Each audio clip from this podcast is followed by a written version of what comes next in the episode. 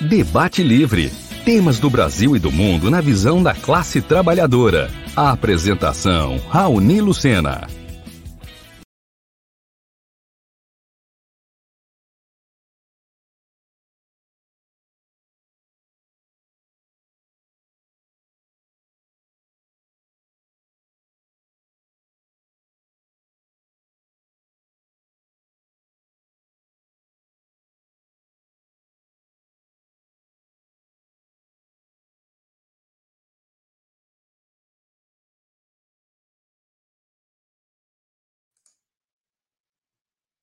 Pessoal. Desculpa aí o problema técnico. É, estamos entrando ao ar, estando, estamos entrando no ar aqui pela Web Rádio Censura Livre, a voz da classe trabalhadora. Sejam muito bem-vindos a mais o programa Debate Livre. Hoje, 9 de fevereiro, são 19 horas e 32 minutos. O programa vai ao ar pela Web Rádio Censura Livre, a voz da classe trabalhadora, ao vivo pelo Facebook e pelo YouTube e também pelos canais da Web Rádio, que você pode acessar baixando o aplicativo exclusivo da nossa Web Rádio ou pelo aplicativo Rádiosnet ou o seu aplicativo preferido aí de rádios online. Desde já, pedimos que dê aquele apoio, curta a nossa página no Facebook, segue pelo Instagram, no YouTube você sabe, clica lá no joinha e ativa os sininhos, o sininho para receber as notificações. No programa de hoje, vamos conversar sobre a volta às aulas presenciais em São Paulo com a professora Flávia Bichain. Bi, Flávia Bichain, desculpa. A Flávia, mais conhecida como professora Flávia, é socióloga, professora da Rede Estadual de São Paulo, diretora da APOESP e da Coordenação Nacional da CSP com Lutas. Lembrando que a Web Rádio precisa da sua ajuda para se manter. Se você quiser contribuir com a nossa emissora, você pode transferir ou depositar na conta que está aqui na descrição desse vídeo, para quem está assistindo pelo Facebook ou pelo YouTube, ou também na plataforma Apoie-se. O link está também na descrição, também no nosso site nas nossas redes sociais, tá bom? É, vou chamar aqui a professora Flávia para conversar com a gente. Oi, Flávia, tudo bem com você? Boa noite, Raoni, tudo bem? Boa noite para todo mundo aí que está ouvindo a gente. Boa noite, Flávia. Muito bom recebê-la. É, primeiro, eu queria que você contasse um pouco, falasse uh, sobre a própria dinâmica da pandemia da Covid-19, que é, a gente está com números bastante próximos é, ao, ao, ao, pior momento da pandemia. É, Entretanto, toda uma pressão na, nas redes municipais, estaduais, para o retorno é, das aulas presenciais. Né? É, em São Paulo, inclusive, tá, efetivamente já chamou né, o retorno das aulas como, é, como é o tema do nosso programa. É, então, como que você vê isso, essa contradição assim, com o momento da pandemia, com o número de casos e mortes tão elevados quanto no pior momento e contradição com isso, chamando retorno. É, como você vê esse momento? Olha, essa, essa questão acho que é o tema central, assim, né?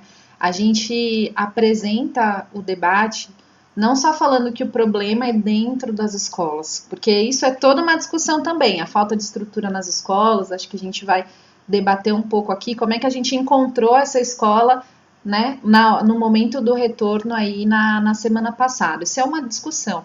Mas você começou por uma questão que para mim é essencial.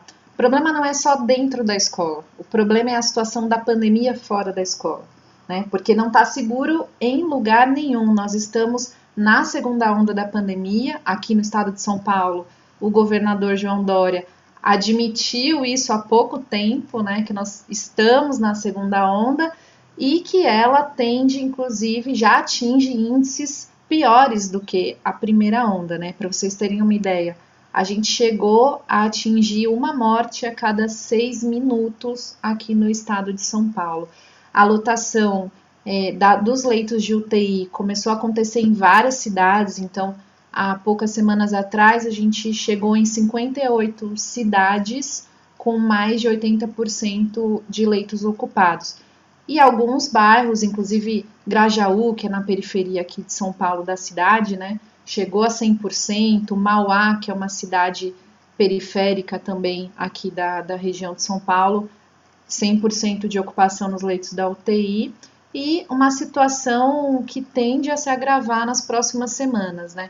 É claro que existe uma subnotificação muito grande, não tem teste em massa, isso é uma realidade do país, mas é um fato que a gente tem uma situação bastante grave, em especial diante da, da nova cepa aí de Manaus e das mutações do vírus, que estão preocupando bastante, né? Os especialistas estão chegaram a apontar agora a possibilidade de uma terceira onda em Manaus, a gente nem passou ainda, é tudo é uma grande onda, né? Porque a gente não passou ainda, é, não teve nenhum momento de paz por enquanto, mas a tendência ir se agravando enquanto a vacinação tá na marcha lenta, não chega para o conjunto dos trabalhadores nem da saúde, nem para os idosos, e é bastante preocupante a situação, assim. É, como é aquilo, né? A gente sabe que a cloroquina, agora até o, o Bolsonaro teve que reconhecer que era uma tragédia essa política dele de remédio que não era reconhecido cientificamente. Então, não tem cloroquina, não tem remédio, nós só temos duas medidas diante do agravamento da pandemia: a vacinação em massa, que até agora não, os governos não estão concretizando, ou o isolamento social. E para ter isolamento, tem que ter política, tem que ter auxílio emergencial, tem que ter condições, né?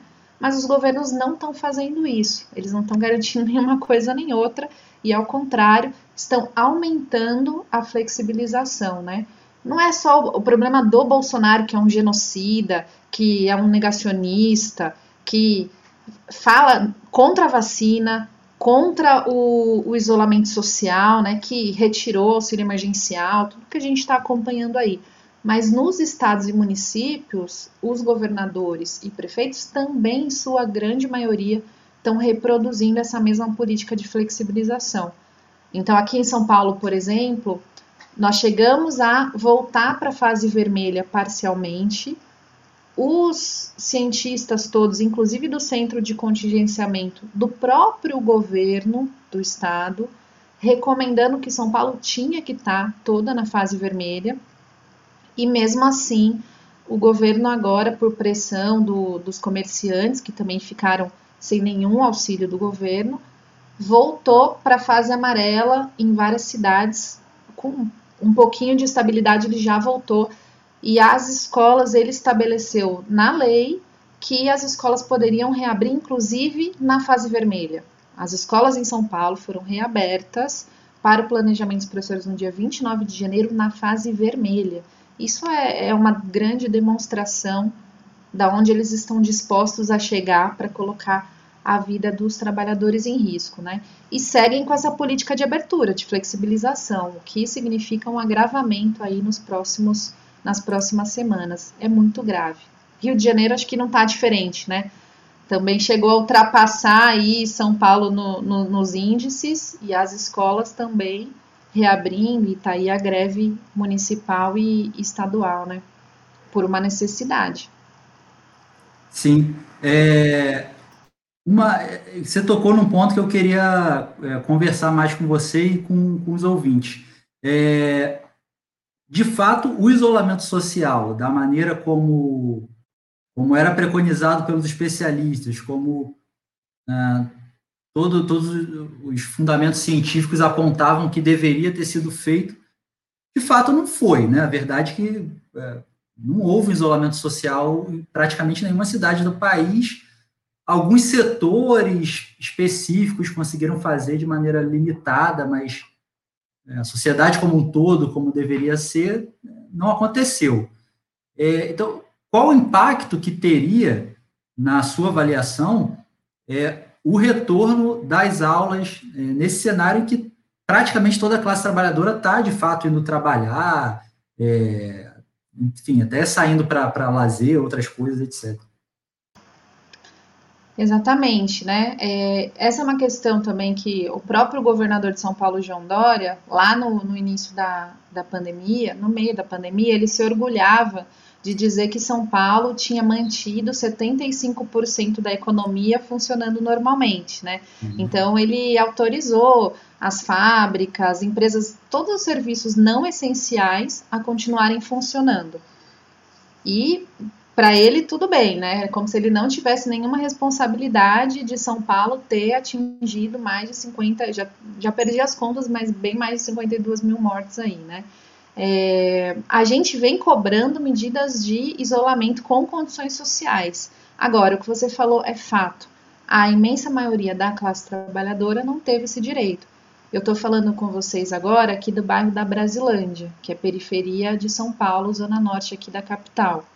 É um bairro negro, é um bairro em que quem trabalha aqui, quem mora, são as empregadas domésticas, os, os entregadores de, de aplicativo, os porteiros, enfim, a população trabalhadora, em sua maioria, que não tem carteira assinada, chega a mais de 90% aqui aos trabalhadores informais, entre aqueles que trabalham, e muita gente desempregada, que também não conseguiu o auxílio emergencial e que agora foi cortado, né? E ficou a própria sorte, não pode contar com nada e essas pessoas continuaram tendo que se virar para conseguir o pão de cada dia. E aí fica muito difícil discutir com as pessoas que se elas têm que pegar ônibus lotado a semana inteira para ir trabalhar, para mesmo, né, mesmo sem emprego formal, para ir procurar emprego ou para vender alguma coisa em algum lugar, enfim, fica muito difícil dizer que no final de semana é, ela não pode ter nenhuma atividade de lazer, porque ali ela vai se contaminar, parece isso, né? Os governos tentam sugerir que os trabalhadores, a juventude, só pegam Covid no final de semana, quando eles vão fazer atividade de lazer. Durante a semana não tem problema nenhum pegar lotação, ir para a fábrica, enfim. É uma grande hipocrisia, né, em torno a esse discurso. Agora, o que, que isso tem a ver com a questão do retorno às aulas presenciais? O Dimas Covas, que é o diretor do Instituto Butantan, e que inclusive fez parte do, do, do Centro de Contingenciamento aqui do estado de São Paulo, ele alertou para uma preocupação importante. Nessa situação da pandemia, do agravamento da pandemia, você tem 15% da população aqui de São Paulo que, com a, o retorno às aulas presenciais, vai voltar a circular em todos esses espaços no transporte público, não é só na escola, né? O professor, o aluno, o funcionário da escola, ele tem que circular até chegar na escola, né? Então você vai colocar 15% da população que até então era parte da praticamente os únicos que ainda estavam em quarentena, de fato, você vai colocar novamente em circulação. E aí o próprio governo vai colocando, é, vai naturalizando essa circulação, né? Porque se se o aluno pode ir para a escola, por que, que ele não pode ir para o baile? E é toda uma é todo um, um, círculo vicioso nisso daí. O governo está testando normalidade para a situação. Né? Então, isso significa sim que vai aumentar a circulação das pessoas e do vírus. E a gente está bastante preocupado. Aí eu quero falar um pouco também da situação dentro das escolas, né? Mas por enquanto eu acho que esse tema da pandemia não pode ser deslocado da discussão. É, eu agradecer aqui o Israel Luz, Paulo Paiva, é, Maria Rodrigues Carvalho e Adalto Campos, que estão acompanhando a nossa transmissão aqui pelo Facebook, curtindo e comentando. Muito obrigado aí pela, pela audiência. É, Flávia, eu acho que já, você já tocou brevemente, acho que você pode seguir por esse, por esse caminho aí de falar da situação dentro das escolas, né? Tem se divulgado aí que todo, cada prefeitura divulga seu, seu manualzinho aí do protocolo de condutas, etc. Na maioria dos casos, coisas fora da realidade é, das escolas. O daqui de São Gonçalo, é, onde a, a sede da nossa web rádio, é, virou até chacota o, o, as coisas que ele propunha ali no, no, no protocolo, que é completamente fora da realidade das escolas do município. É, então, fala um pouco sobre isso aí, isso aí em São Paulo e essa também você deve ter uma dimensão de como é que é no conjunto do, do país até, né? Então, é essa questão dos... Elas têm estrutura para atender minimamente esse tal protocolo de segurança aí. Exatamente. Não, o primeiro ponto é isso que você falou. Os protocolos são irrealizáveis, né? Por diversos motivos. Um, um exemplo concreto. O protocolo diz que os ventiladores das escolas têm que ficar desligados durante a aula. Por quê? Porque o ventilador, em tese, espalha o vírus e aí torna a contaminação, né, agrava a contaminação. Então ele tem que ficar desligado. Aí você imagina, assim, no concreto da sala de aula, você não tem janelas que permitem ampla circulação de ar. As janelas das escolas, aqui em São Paulo, eu acho que é meio padronizado isso, não sei se tem diferença em outros lugares, mas elas são pequenininhas, né? Aquelas janelas, aqueles vidros que você mal consegue abrir. Então, você não tem circulação de ar e o calor, né? Nós estamos num período que está muito quente aqui em São Paulo.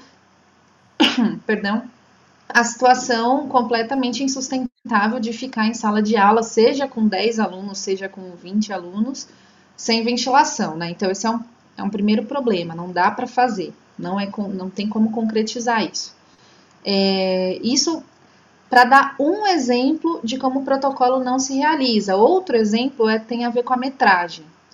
Pelo protocolo, você precisa ter um metro e meio de distância entre os estudantes. E os governos colocaram um início de retorno com 35% de estudantes, a próxima fase vai para 70%. Se você colocar 70% de alunos, que seria daqui duas semanas, no caso de São Paulo, e separar, é uma questão matemática, e separá-los a um metro e meio de distância cada um, você vai ter que quebrar as paredes da sala de aula, porque eles não cabem ali naquele espaço. Então, uhum. outro exemplo de como o protocolo não se realiza. Agora, além disso, eu queria dar um exemplo de como o próprio governo é o primeiro a quebrar os protocolos. E isso aqui eu acho que é um ponto fundamental para a gente pensar, né? É, o governo quebrou os protocolos ao enviar para as escolas álcool em gel vencido. Começaram a chegar várias fotos do, dos vidros de álcool gel, alguns há dois anos vencidos. Foi, foi um material de segurança que o governo mandou para as escolas. Ele mandou também umas máscaras. Eu cheguei a receber, até fiz uma postagem denunciando isso. A minha máscara fui utilizar, fiquei uma hora com a máscara no rosto e ela começou a se desfazer. A costura começou a abrir, material de baixíssima qualidade e que não vai garantir absolutamente nenhuma proteção. Agora, o que eu acho que é a situação mais grave da condição das escolas tem a ver justamente com a falta de funcionários para cumprir qualquer protocolo. Então, durante a pandemia, o, tanto o prefeito aqui da cidade, né, o Bruno Covas, quanto o João Dória, governador, ambos do PSDB, uma das primeiras medidas que eles tomaram durante a pandemia nas escolas foi demitir as funcionárias terceirizadas da limpeza, em sua maioria mulheres negras. Uhum. E durante todo esse período, essas trabalhadoras ficaram né, desempregadas, sem receber nenhum apoio. A gente, inclusive, nas escolas fez vaquinha, fez campanha financeira para conseguir cesta básica para elas e tudo mais. Aí ele recontrata, começou a recontratar agora essas trabalhadoras, só que ele reduziu a jornada de trabalho para quatro horas, de 8 para 4 horas. Elas ganham 500 reais bruto. Ou seja, o, o governo não está conseguindo funcionários que aceitem ficar nas escolas se arriscando, trabalhando todos os dias por 500 reais. E as escolas, tem escola com mil alunos, que está hoje funcionando com duas funcionárias de limpeza. É o caso da minha escola, por exemplo. Só tem duas funcionárias de limpeza para atender três períodos. Ou seja, não tem como cumprir o protocolo de limpar as carteiras, de limpar o chão na troca dos períodos. Não tem inspetor nas escolas. A minha escola foi, os alunos foram recebidos para o acolhimento, que eles chamam de acolhimento, com a luz apagada, porque a inspetora ela é do grupo de risco, ela está de licença e não retornou e não foi substituída. Não tinha funcionário para acender a luz para receber os alunos no primeiro dia de aula. Essa é a realidade das escolas estaduais de São Paulo. Flávio, vamos ter que fazer uma paradinha aqui para colocar os nossos apoios culturais. Já já a gente volta com o programa Debate Livre. Estamos conversando com a professora Flávia Bichain sobre o retorno das aulas presenciais em São Paulo. Para manter o projeto da Web Rádio Censura Livre, buscamos apoio financeiro mensal ou doações regulares dos ouvintes, já que não temos anunciantes, não temos propagandas de empresa e não recebemos recursos de partidos e políticos. Seja um apoiador regular e ouça nosso agradecimento no ar durante a transmissão de nossos programas. Seu apoio é muito importante para nós. E os apoiadores recebem prestação de contas mensal temos uma vaquinha virtual permanente. Para apoiar, acesse aqui https dois pontos barra barra apoia.c barra CL Web Rádio. O nosso muito obrigado. Web Rádio Censura Livre, a voz da classe trabalhadora.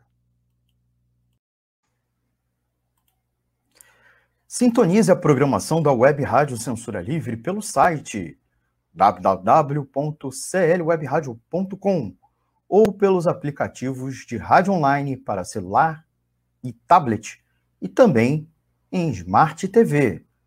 Ouça ao vivo, mas também a exibição em horários alternativos, reprise e reapresentações. Acompanhe também a live ao vivo na página da Web Rádio Censura Livre no Facebook ou pelo canal do YouTube. Não deixe de dar seu like e compartilhar com os amigos nas redes sociais. Assista ainda no Facebook e no YouTube as edições anteriores. Procure-nos no YouTube em youtube.com barra c barra censura livre e se inscreva no canal. Não deixe de clicar no sininho para receber as notificações de novos vídeos. Web Rádio Censura Livre, a voz da classe trabalhadora.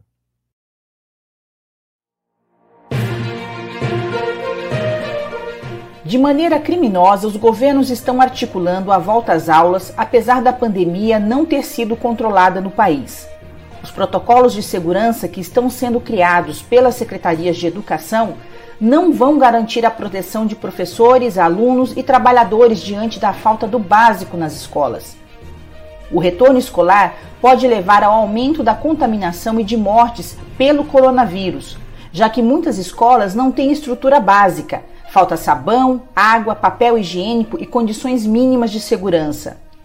É irresponsabilidade dos governos colocarem milhares de estudantes nas ruas, uma vez que o Brasil é o terceiro país no mundo no ranking de contaminados e de mortes pela Covid. Escola voltando nesse momento é uma política genocida não podemos permitir que professores, funcionários e alunos sejam expostos à morte e à contaminação. Por isso, a CSP com Lutas está com a campanha Escolas Fechadas, Vidas Preservadas. Mães, pais e familiares não levem seus filhos para a escola. Se somem a essa mobilização e fortaleça essa iniciativa. Vamos à luta em defesa da vida. É preciso repudiar o retorno escolar volta às aulas só depois do fim da pandemia.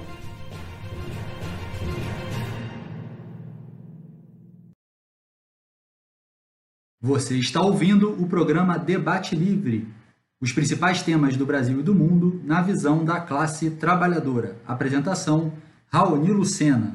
Ouça o programa pelo site www.clwebradio.com ou pelo seu aplicativo de rádio online, sempre sintonizando a Web Rádio Censura Livre. Acompanhe as lives pelo Facebook ou pelo YouTube da Web Rádio Censura Livre. Estamos de volta ao programa Debate Livre. Hoje estamos conversando com a professora Flávia sobre o retorno das aulas presenciais em São Paulo.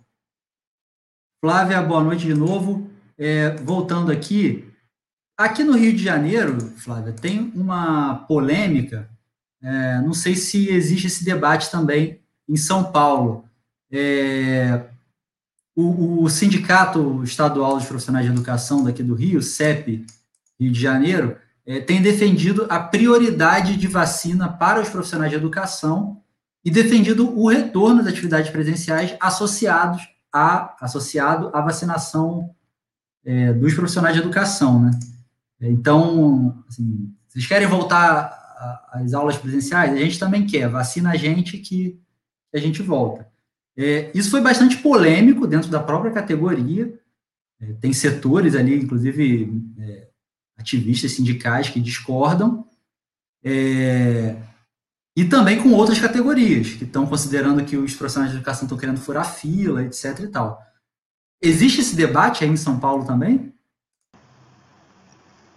Existe também, Raoni. Na verdade, esse debate existe a nível nacional e a própria CNTE, né, que é a Confederação Nacional dos Trabalhadores da Educação, está fazendo essa defesa da vacinação prioritária para os trabalhadores da educação.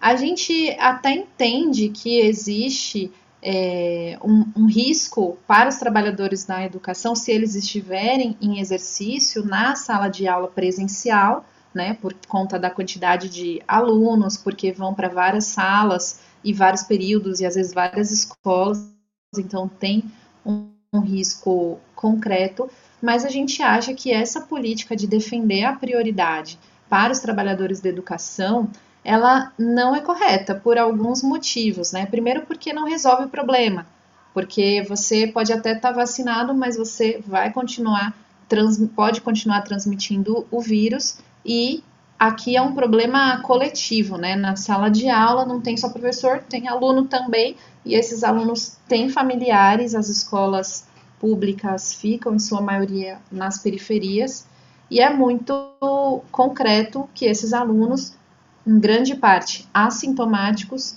vão levar o vírus para suas casas, para suas famílias sem saber. E justamente essas famílias desses alunos são aqueles que, que têm maior risco, né? Porque no Brasil a gente já tem a comprovação de que o fator de um dos fatores principais de risco não é simplesmente comorbidade ou idade, mas é também a pobreza. Então, esse tema é fundamental da gente levar em consideração. As crianças em si, elas não são vacinadas, porque não tem ainda testes o suficiente em nenhum lugar do mundo para aplicar vacinação é, a partir a, com menos de 16 anos.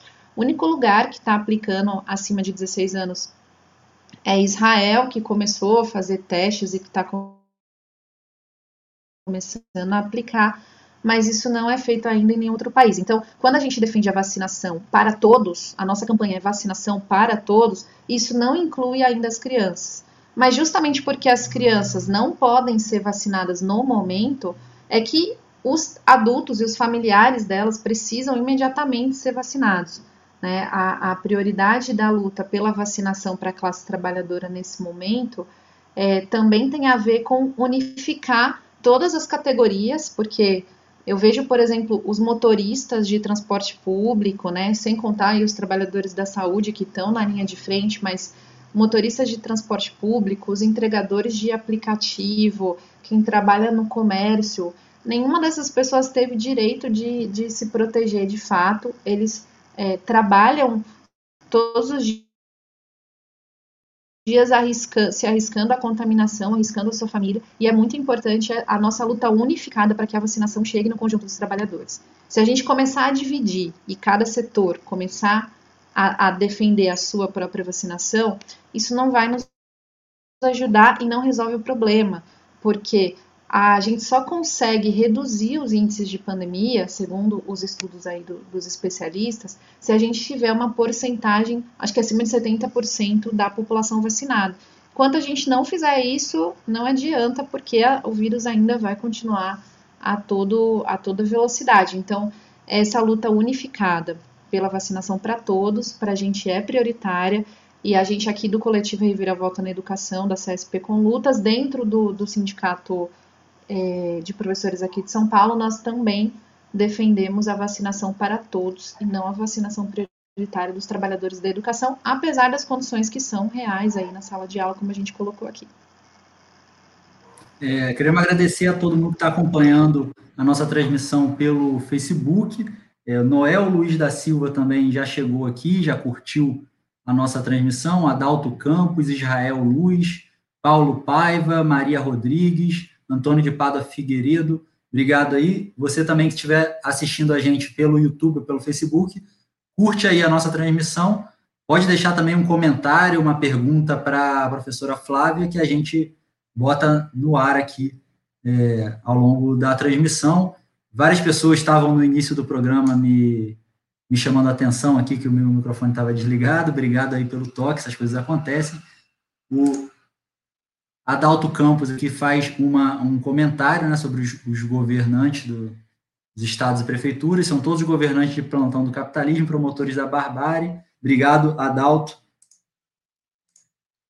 É, tem, tem uma preocupação, Flávia, é, legítima, né, com o impacto, inclusive isso, isso tem sido pauta da, da grande mídia praticamente diariamente nos grandes jornais, Jornal Nacional, RJTV, os, os grandes jornais têm trazido isso da, da, tanto da televisão quanto do rádio e da mídia impressa, tem trazido quase que todos os dias uma preocupação que existe, é legítima, o impacto causado é, no, nos jovens, né, nas crianças e jovens, por tanto tempo sem, é, sem aulas ou com aulas remotas apenas.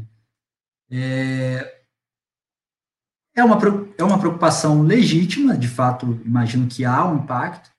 É, qual que é a resposta aí dos profissionais de educação sobre isso? Né? O que fazer é, em relação a esse impacto sobre é, o aprendizado, é, enfim, o desenvolvimento desses jovens, que, que me parece que é um impacto que, que, que é real, né? Com certeza, esse impacto é real. Nós, professores, somos os primeiros a afirmar a importância da educação, da socialização, da sala de aula, da relação direta entre professor e aluno para garantir né, essa relação de de ensino-aprendizagem. Isso não consegue, nós não conseguimos concretizar isso na, no ensino remoto.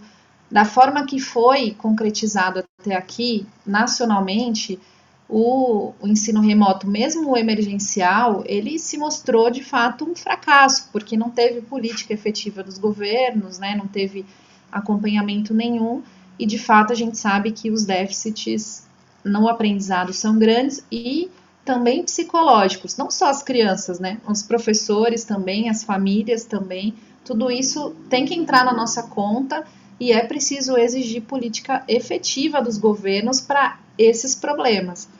Agora, por outro lado, é, se a gente tem crianças que de fato sofrem com a falta de socialização na escola, que apresentam é, problemas, inclusive de ordem né, psicológica com relação a isso, a solução para esse problema é pegar essas crianças e jogá-las nas escolas sem estruturas no meio da pandemia para contaminar a sua família, para se contaminar, isso vai melhorar os problemas psicológicos ou vai agravar, né?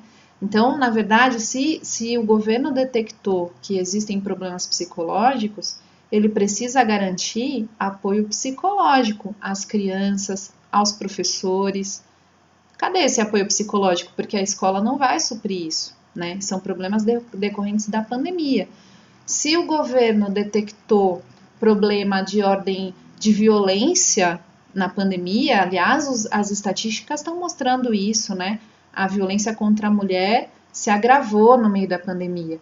E até a ONU está usando esses dados que, são, é, que, que refletem um problema mundial para dizer que as escolas têm que reabrir. Agora, me respondam vocês que estão ouvindo. Se nós detectamos que existe problema de violência doméstica por conta da pandemia, a solução para isso é abrir as escolas, a escola vai resolver esse problema? Ou a solução seria que o Estado garantisse proteção para as crianças e para as mulheres também em caso de violência.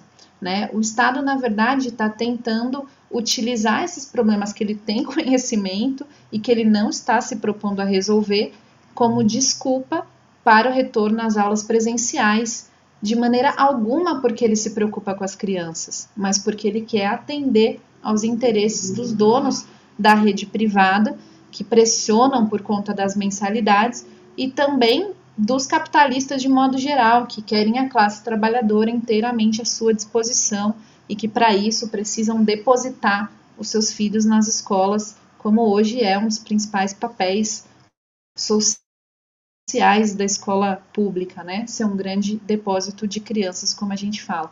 Então, é uma grande hipocrisia esses governos dizerem que estão preocupados com as crianças. Quem sempre se preocupou com as crianças fomos nós, professores, inclusive os seus familiares também, né? Que, que, que levam nas costas aí, e é justamente por isso que a gente não admite que a vida delas, que a vida de suas famílias, que a vida dos trabalhadores da educação seja colocada em risco agora nesse momento com a reabertura das escolas na pandemia. Né? E a gente é que está exigindo que as condições sejam dadas. Nós lutamos por internet desde o início, nós denunciamos que não tinha condição o ensino remoto, nós exigimos é, equipamentos dos governos, eles não atenderam, continuam não atendendo nada disso. E agora acham que só abrir escola é, para um revezamento de crianças vai resolver esses problemas. Grande mentira. Nós estamos falando de governos aqui em São Paulo, o PSDB entrou na justiça para não pagar auxílio merenda para todas as crianças. Eles concederam auxílio merenda para 20% das crianças só e cortaram agora em dezembro, sabendo que as famílias continuam desempregadas. Que preocupação eles têm com as crianças? Hum. Isso é uma grande mentira, é uma grande farsa. Estão usando as crianças para impor o desejo do setor do empresariado da, da educação privada. É uma vergonha. É, por falar em hipocrisia, é, tem até algumas comparações na, na, na internet, aí no, no, mundo dos memes, né? É, que em 2019 o debate que estava colocado aí era o homeschooling, né? Para é, combater a suposta doutrinação marxista nas escolas, aí pelo direito de, edu de eu educar meu filho em casa e tal, e não ter que levar na escola, etc. E agora, me parece que é, são os mesmos setores que antes defendiam fervorosamente o, o esse homeschooling, é, agora querem reabrir né, as escolas e retornar as atividades presenciais nas escolas a todo custo. É, lógico que não é, não é exatamente as mesmas pessoas, pode ter um, um espectro um pouco maior aí, mas é irônico, né, que é, os mesmos setores que, inclusive, defendiam no Congresso é, o, o, direito ao homeschooling e faziam toda uma, uma crítica à, à, à, doutrinação marxista nas escolas, à ditadura paulo-freiriana, coisas do tipo, agora dizer que tem que retornar às aulas com Covid ou sem Covid, porque as crianças não podem ficar sem escola, etc. Né? Também, e olha como esse debate é complexo, né? São os mesmos setores mesmo, tá? Inclusive hoje saiu uma matéria da, da Jovem Pan, eles até colocaram uma foto minha com um protesto contra a volta às aulas, para denunciar que os sindicatos da educação e que os professores não querem trabalhar, que não se preocupam com a educação uhum. e que não se preocupam com, com as crianças, né? Fazendo todo esse discurso e defendendo que tem que acabar com os sindicatos, é, libertar, nos, que, que eles têm que se libertar dos sindicatos, porque os sindicatos foi que impediram justamente projetos como o homeschooling, como o voucher para educação, que era uma proposta do Paulo Guedes já, já lá na, na campanha eleitoral né, de 2017, que era o voucher, que é o que? Você simplesmente é, acaba com a obrigatoriedade do, da oferta do ensino público e o Estado pode, para aquelas famílias que não têm condição de pagar, dar um, um voucher, né, um cupom, vamos dizer assim, para a família escolher aonde quer matricular o seu filho, ou seja, é uma transferência direta de dinheiro público para a rede privada. Esses setores seguem, não só seguem defendendo isso, como aumentam a pressão para acabar com a escola pública. Isso é muito nítido no argumento. Agora, não é simplesmente que eles estão defendendo a importância da escola pública com a reabertura das escolas. Na verdade, é, eles seguem fazendo essa pressão para volta às aulas, mas defendendo o ensino híbrido. O que, que isso aí chegou aqui em São Paulo já está sendo praticado, é a grande promessa em todos os estados e é importante prestar atenção nesse debate. Por quê? Porque o que, que é esse ensino híbrido, né? Tem toda uma discussão aí que não vem só dos governos, nem do Bolsonaro, nem dos governos estaduais e municipais, mas vem inclusive dos grandes organismos aí é, mundiais, né? A Microsoft, por exemplo, esses tempos atrás eu estava lendo uma entrevista da, de uma diretora da Microsoft no, que saiu no Estadão.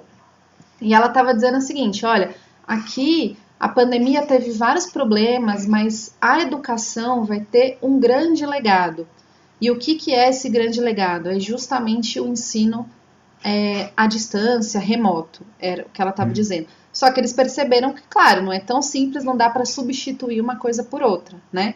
Então, qual que é a, a, a, a jogada sacada. do momento, a sacada do momento? Defender o ensino híbrido, que é metade presencial, porque não pode se livrar da escola como esse lugar onde se depositam as crianças, é, mas também metade dele é feito online, remoto, e aí com contrato das empresas de tecnologia, com um contrato do, dos equipamentos, né? Tudo isso terceirizado, privatizado, dinheiro público que é desviado da educação, do ensino e aprendizagem das crianças que precisam da escola pública para os bolsos do setor privado da educação e da tecnologia, né? E esse ensino híbrido, ele está significando na prática, isso já está acontecendo aqui em São Paulo, então quem não é de São Paulo já vai prestando atenção que vai chegar aí, o próprio secretário da Educação falou que é um modelo para ser referência para o país todo, é, ele é, na verdade, ele significa um duplo trabalho, né? Então é um duplo trabalho dos professores que vão ter que fazer o presencial e também o remoto, é um duplo trabalho dos estudantes, que vão ter que também fazer lição na sala de aula, ter aula e também fazer a lição em casa. Ele não resolve o problema, porque ele expõe todo mundo à contaminação na medida que tem que ir para a escola. E ele também significa um rebaixamento aí salarial do professor, né? Porque a gente vai trabalhar mais, vai colocar a vida em risco e vai continuar ganhando cada vez menos para fazer muito mais funções, que é o que já está sendo exigido aqui. Então, o ensino claro. híbrido é uma, é uma grande sacada para o capital, mas para o trabalhador e para o estudante é um desastre. É conteúdo, conteúdo e, na verdade, sobrecarga de trabalho que não ajuda na educação. Vamos fazer mais uma paradinha para os nossos apoios culturais, já já voltamos.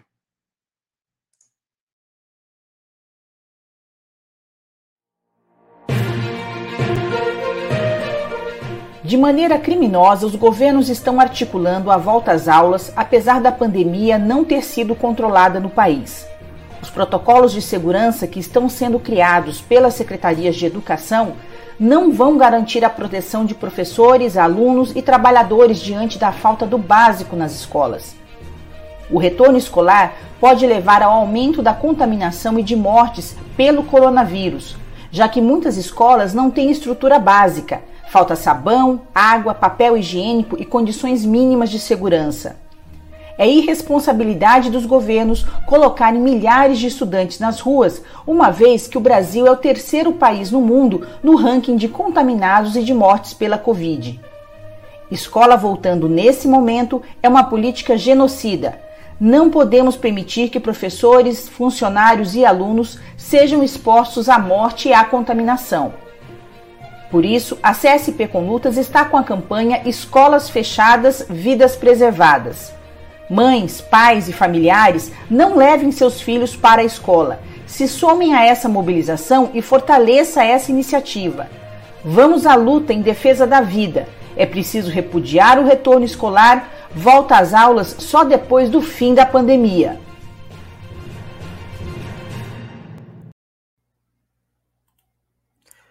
Sintonize a programação da Web Rádio Censura Livre pelo site www.clwebradio.com ou pelos aplicativos de rádio online para celular e tablet e também em Smart TV. Ouça ao vivo, mas também a exibição em horários alternativos, reprise e reapresentações. Acompanhe também a live ao vivo na página da Web Rádio Censura Livre, no Facebook ou pelo canal do YouTube. Não deixe de dar seu like e compartilhar com os amigos nas redes sociais. Assista ainda no Facebook e no YouTube as edições anteriores. Procure-nos no YouTube em youtube.com barra c barra censura livre e se inscreva no canal. Não deixe de clicar no sininho para receber as notificações de novos vídeos. Web Rádio Censura Livre, a voz da classe trabalhadora. Para manter o projeto da Web Rádio Censura Livre, buscamos apoio financeiro mensal ou doações regulares dos ouvintes, já que não temos anunciantes, não temos propagandas de empresa e não recebemos recursos de partidos e políticos. Seja um apoiador regular e ouça nosso agradecimento no ar durante a transmissão de nossos programas. Seu apoio é muito importante para nós. E os apoiadores recebem prestação de contas mensal. Temos uma vaquinha virtual permanente. Para apoiar, acesse aqui https dois pontos barra barra apoia.c barra CL Web Rádio o nosso muito obrigado. Web Rádio Censura Livre, a voz da classe trabalhadora. Você está ouvindo o programa Debate Livre. Os principais temas do Brasil e do mundo na visão da classe trabalhadora. Apresentação: Raoni Lucena. Ouça o programa pelo site www.clwebradio.com ou pelo seu aplicativo de rádio online, sempre sintonizando a Web Rádio Censura Livre. Acompanhe as lives pelo Facebook ou pelo YouTube da Web Rádio Censura Livre. Debate Livre. Temas do Brasil e do mundo na visão da classe trabalhadora. A apresentação: Raoni Lucena.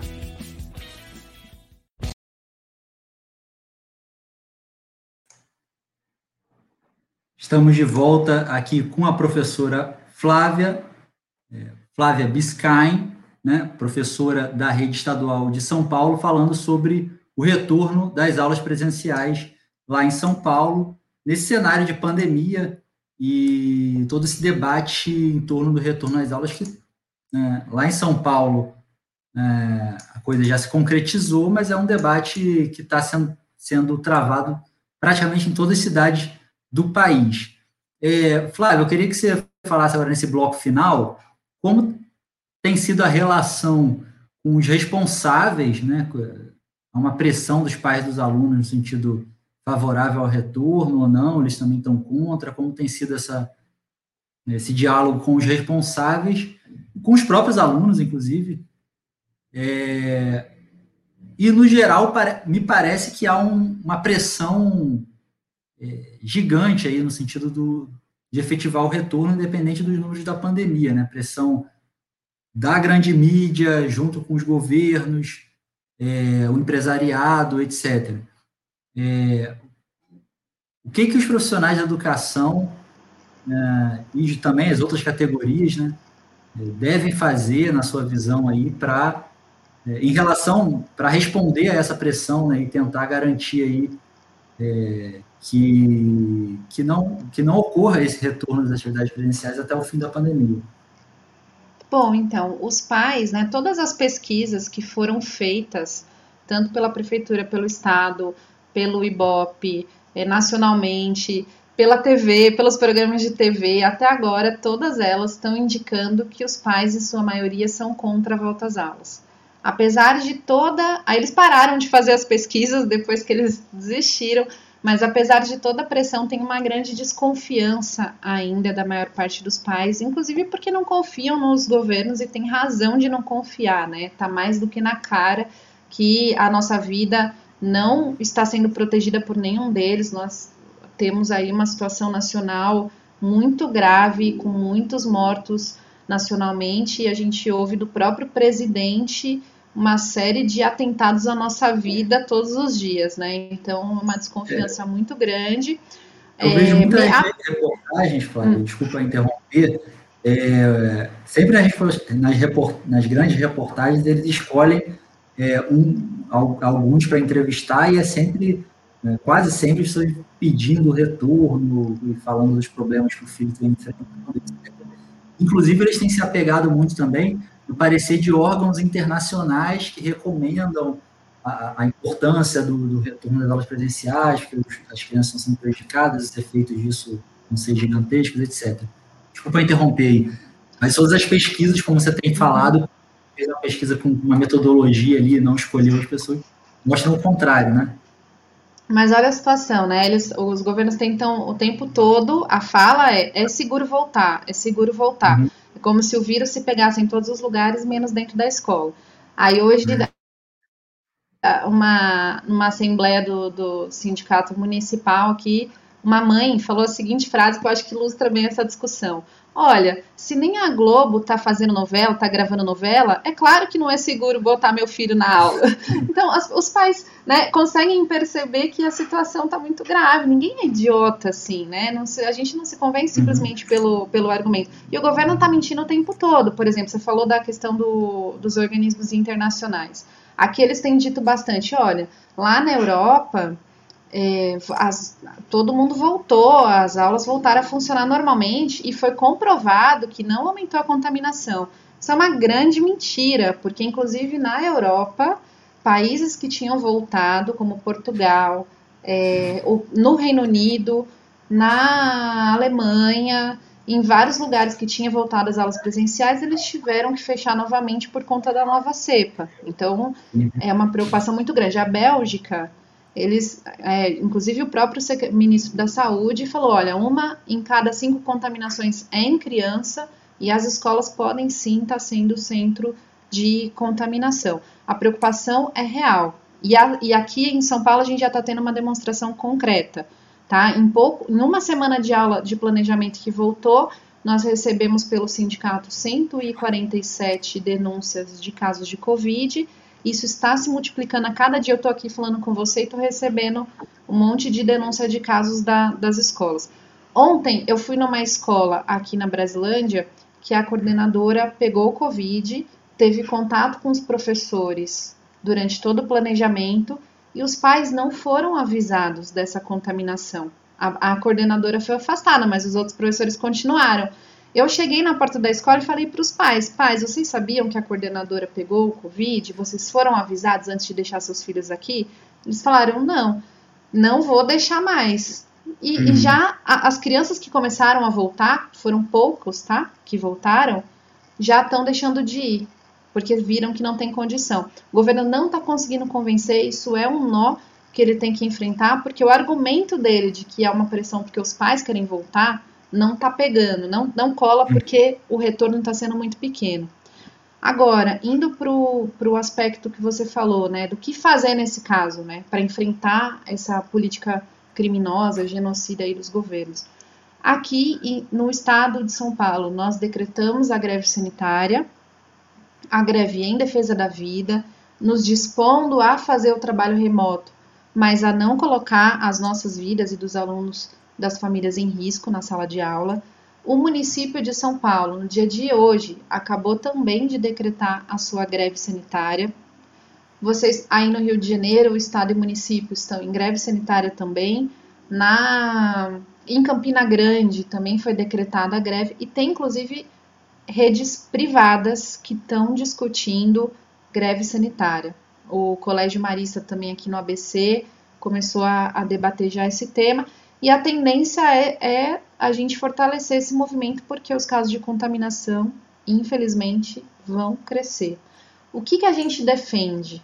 A gente defende, primeiro, né, a unificação dessa luta nacionalmente. Ela é essencial, porque é um problema igual em todos os lugares e a luta para cancelar, suspender as aulas presenciais enquanto a gente não tiver a pandemia controlada e a vacinação em massa garantida. Isso é fundamental. Se não tem vacinação em massa, tem que ter o isolamento, como eu falei. Agora, isso tem que vir combinado com outras bandeiras, porque enquanto a gente não tem aula presencial, tem que garantir o apoio psicológico às crianças e aos professores, O auxílio merenda, como eu disse, a situação econômica do país está gravíssima. Tem criança que precisa da escola para comer. Então o governo tem que resolver isso, tem que ter o auxílio merenda. Tem que ter a volta do auxílio emergencial. A gente precisa lutar por isso, porque tem mãe que não consegue trabalhar, pai que não consegue trabalhar enquanto não tiver escola. Por isso tem que ter auxílio emergencial, não colocar todo mundo dentro da escola. É, a luta, é toda essa luta, né, para que as aulas presenciais só sejam retomadas após a pandemia, com a vacinação em massa e com a defesa do auxílio, como eu coloquei aqui, ela tem que ser combinada com a luta pelo fora Bolsonaro e Mourão. Porque uhum. enquanto esse governo genocida estiver aí, nada disso está sendo garantido, né? Como eu falei, ele, ele, ele é negacionista, ele quer destruir a educação pública, ele é ultra neoliberal, ele está aprofundando projetos que os governos anteriores começaram de desmonte da educação pública. Defender a educação pública é também lutar contra o governo Bolsonaro e lutar contra o capitalismo, porque esse modelo que a gente está vendo de privatização, de é, desmonte da escola pública, de esvaziamento do currículo, isso é todo um debate que está em curso, de esvaziamento da carreira do professor. Tudo isso é um projeto que não é só dos governos, é um projeto da burguesia de se apropriar da educação pública como mercadoria. E também porque o problema seríssimo da educação é a falta de perspectiva de futuro da juventude. O capitalismo não oferece emprego para a juventude.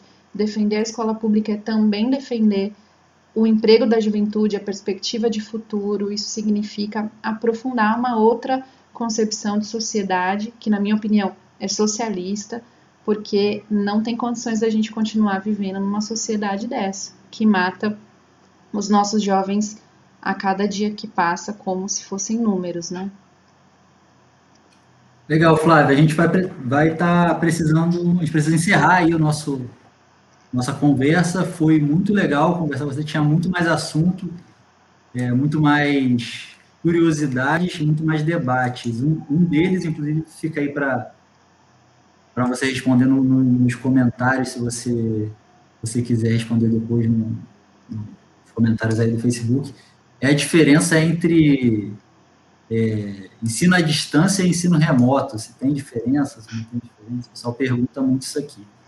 É, mas obrigado aí pela participação, esperamos contar com a sua presença em outros programas aí da nossa emissora em outras ocasiões. Legal, eu que agradeço o convite, Raoni, agradeço também todo mundo que está ouvindo a gente aí, estou à disposição, a gente segue esse debate e a luta, né? E todo apoio à greve dos trabalhadores da educação e a gente conta também com o apoio dos pais e da comunidade. Essa luta é uma só. E fora Bolsonaro e Mourão. Legal, Flávio. Obrigado. Tchau, tchau. Bom, o programa Debate Livre vai ficando por aqui. O programa Debate Livre vai ficando por aqui. É, lembrando mais uma vez que a Web Rádio é uma emissora sem fins lucrativos e que sobrevive do apoio financeiro dos seus colaboradores. Queremos aqui agradecer aos amigos que nos ajudam a manter essa emissora no ar. Muito obrigado aí pelo apoio. Se você quiser contribuir com a nossa Web Rádio, você pode fazer depósito ou transferência para a conta da emissora ou fazer através da plataforma Apoie-se. As informações estão no nosso site e também nas nossas redes sociais. Curta a gente no Facebook, segue a gente no Instagram, compartilha nossas lives e vai lá se inscrever no canal no YouTube. Ativa aquele bendito sininho de notificações para receber sempre que tiver uma transmissão nova da Web Rádio. O Debate Livre vai ao ar todas as terças-feiras, das 19h30 às 20h30, ao vivo pelo Facebook e agora também pelo YouTube da Web Rádio Censura Livre, é, com e também transmitido pelos canais da nossa web rádio, da web rádio Censura Livre, em horários alternativos. Aí você pode acessar pelo site da emissora, pelo aplicativo exclusivo da web rádio Censura Livre, você pode baixar no seu celular, tablet ou Smart TV, ou então no seu aplicativo favorito aí de rádios online, certo? Se cuidem e até semana que vem.